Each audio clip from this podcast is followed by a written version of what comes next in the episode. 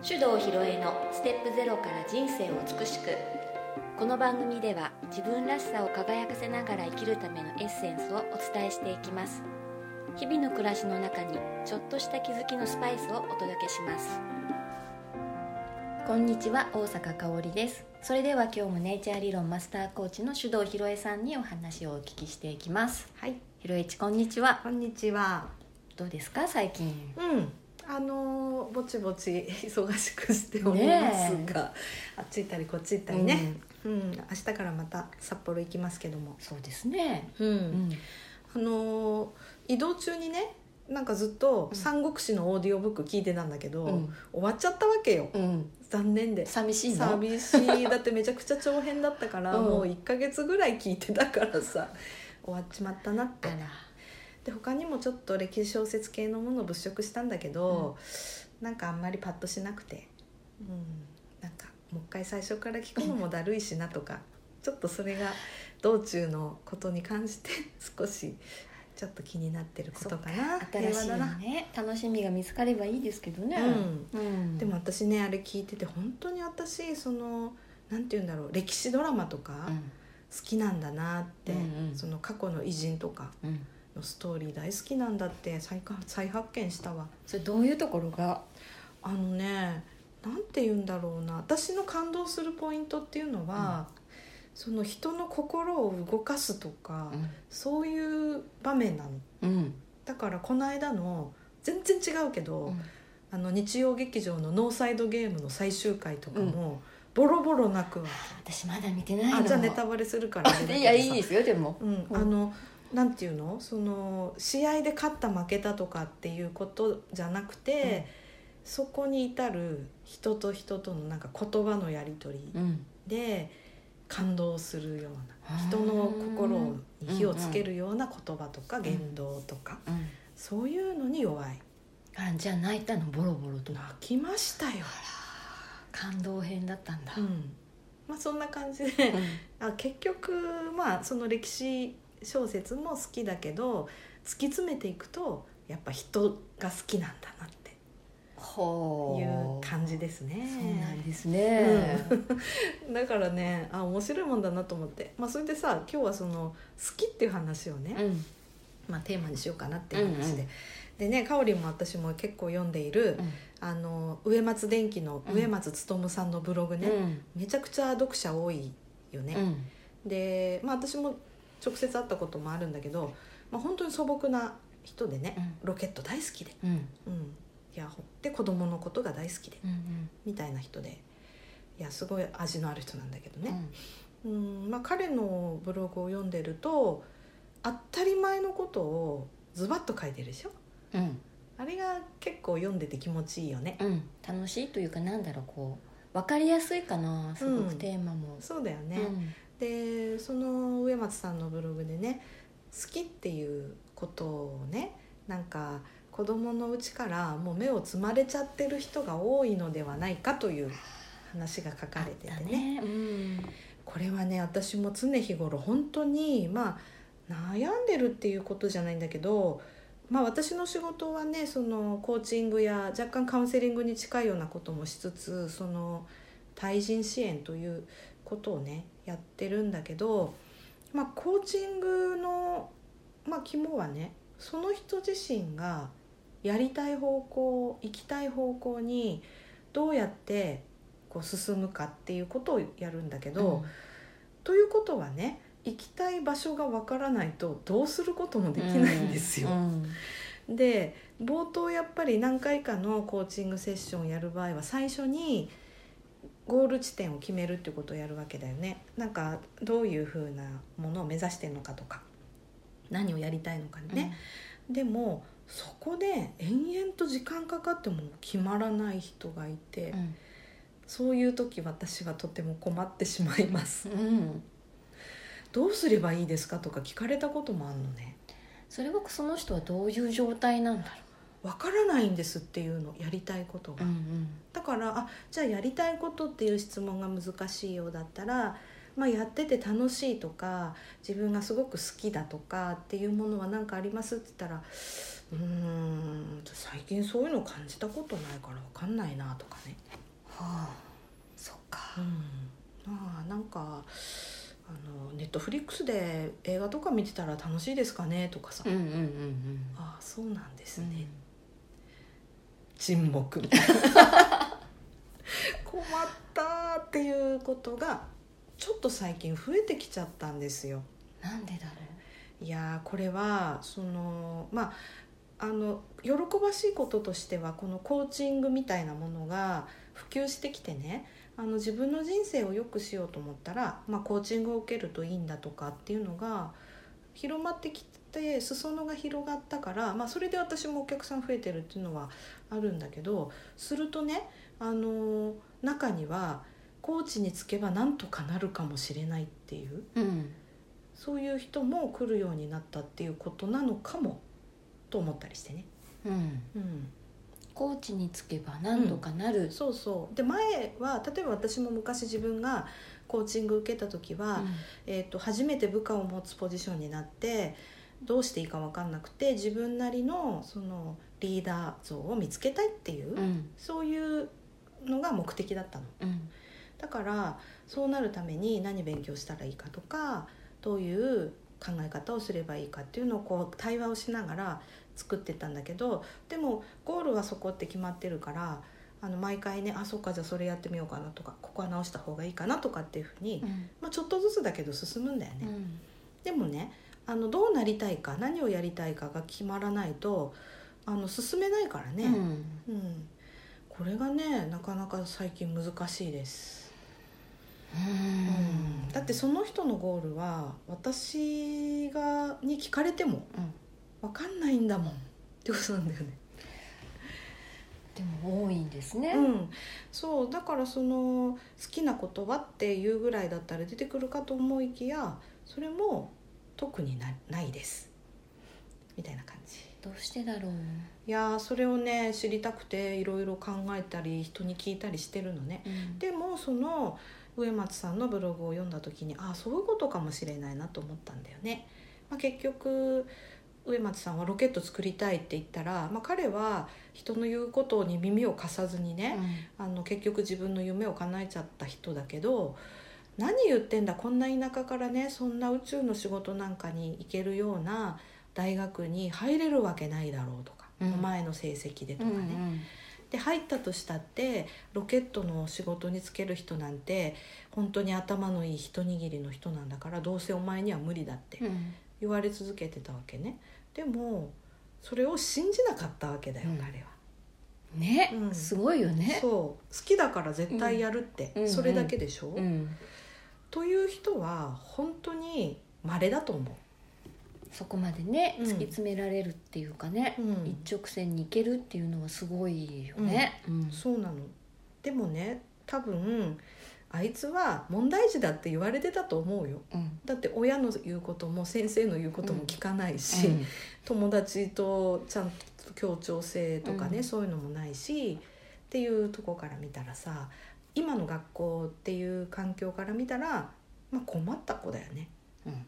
面倒くさいと。そうだね。うん。ん。で手よくさ ADHD ですとか、うん。なんとかとか言って、えーなんか普通学級から弾き出してねうん。特別なところに追いやってっていう例もあるのではないかと私は疑ってる。うん。でもちろんね本当にハンディキャップがあって、えー、と特別なケアが必要な子供もいるとは思うけど案外今その発達障害って言われる子供が増えてるのはねそういう言うこと聞かないとか自分の信念曲げない子をなんかパージするためにやってんじゃないのかって疑ってしまうことすらある、うんうんうん、まあそんな感じね。だからなんかやっぱり身近な大人一番身近なのは親だけど親がドリームキラーになってるわけだ。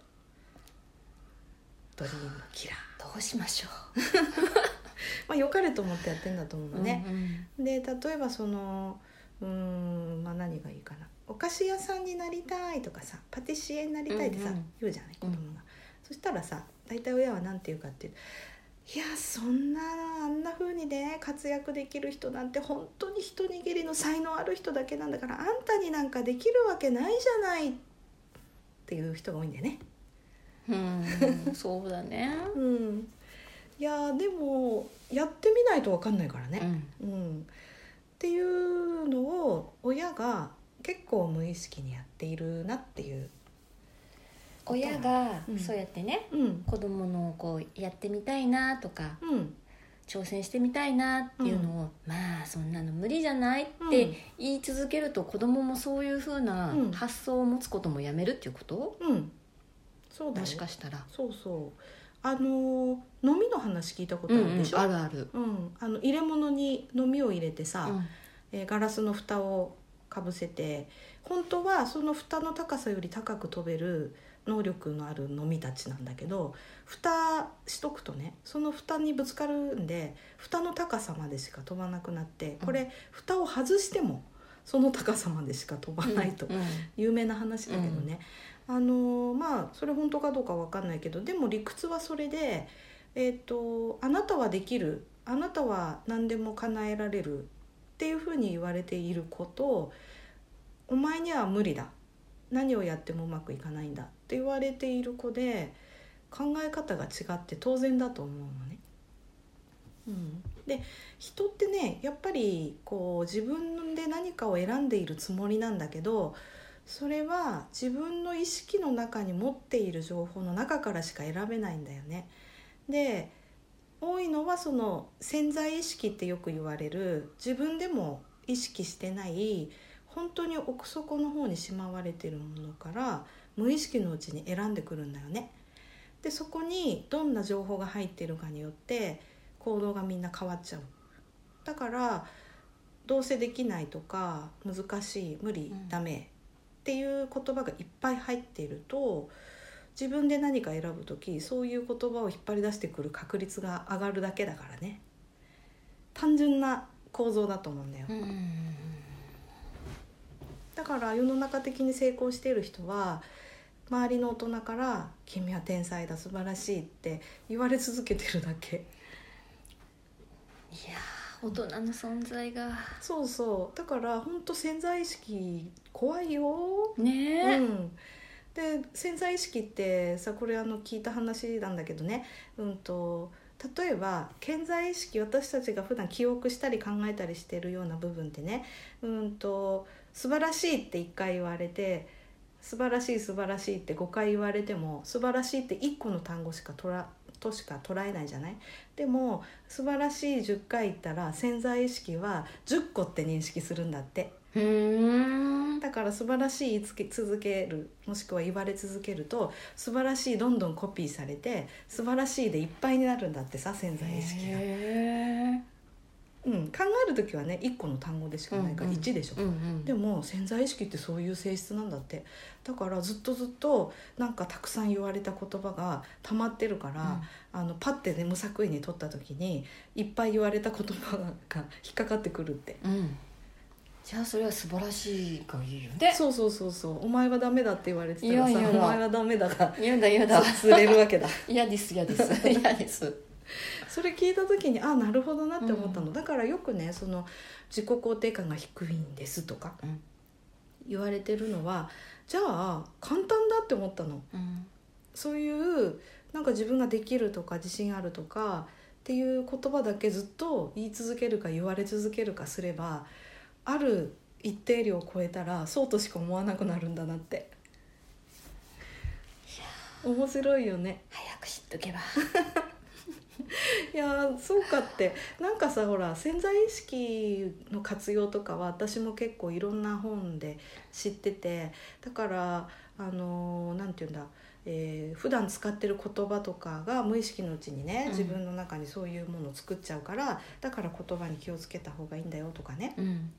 言われるけど実際その言葉っていうのがどういう働きするかっていうと本当に数でその自分の意識の空間を占めちゃうっていう。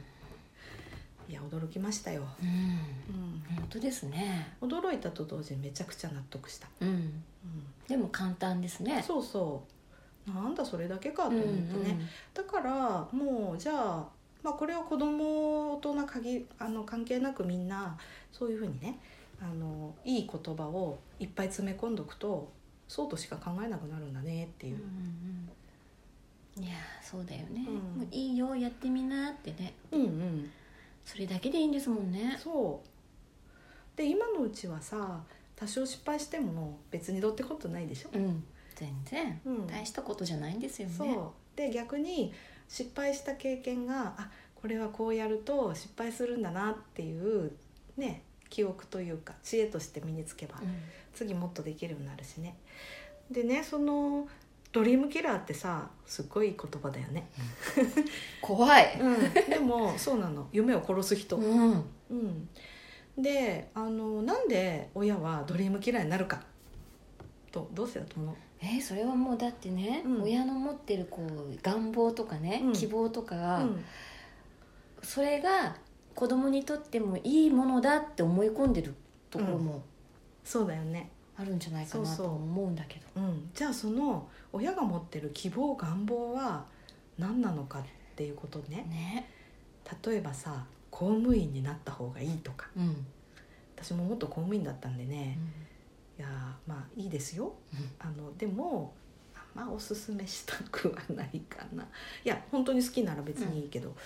うーんあのそれはね公務員というプロフェッショナリズムに基づいた助言ではないんだよ。うん、安定とか、はい。なんとなく言われてる安定とかね、うん。うん。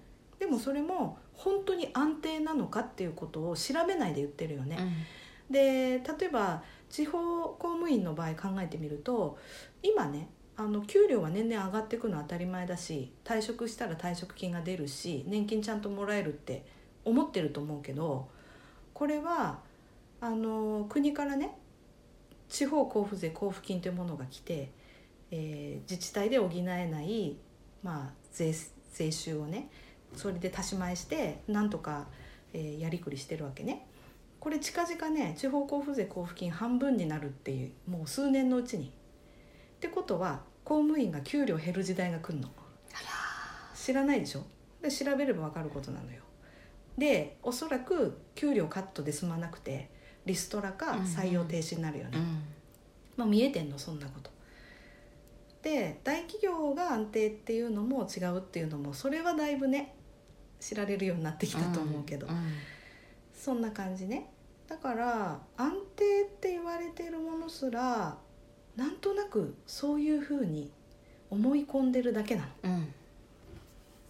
ちゃんと調べた上でこの職業いいよって言ってるのと違うわけさ、違うようね、ん、だったら何選んでも同じじゃないリスクはっていうことなのね。うん、うん。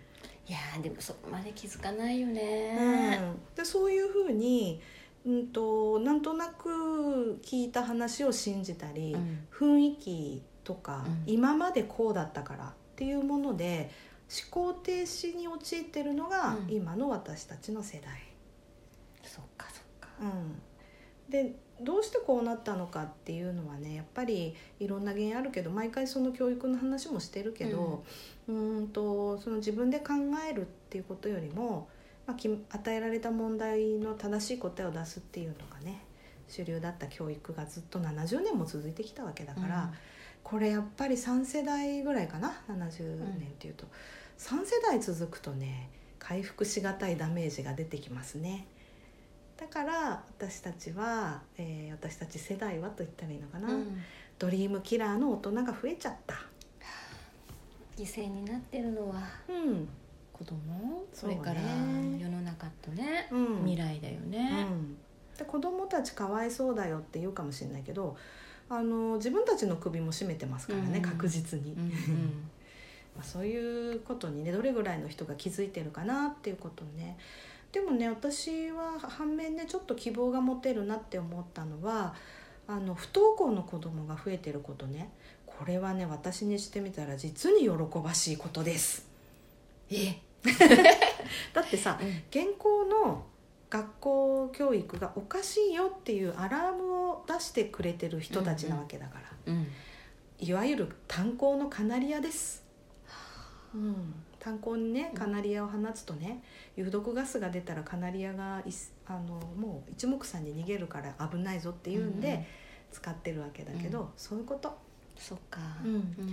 だからあの別に不登校を推奨してるわけじゃないけどもあの今の学校制度に馴染まないんだったらじゃあ他の方法も考えてもいいよねっていうことなのね。うんうん。まあ、なんか法律も変わる話もちらっと聞いたけど、あのこれもまた思い込みでね義務教育っていう言葉は、うん、子供を学校に行かせる義務だと思ってる人が多いようだけどその義務教育っていうのは、まあ、初等教育に相当する教育を親が子供に与える義務だから学校じゃなくてもいいんだよね。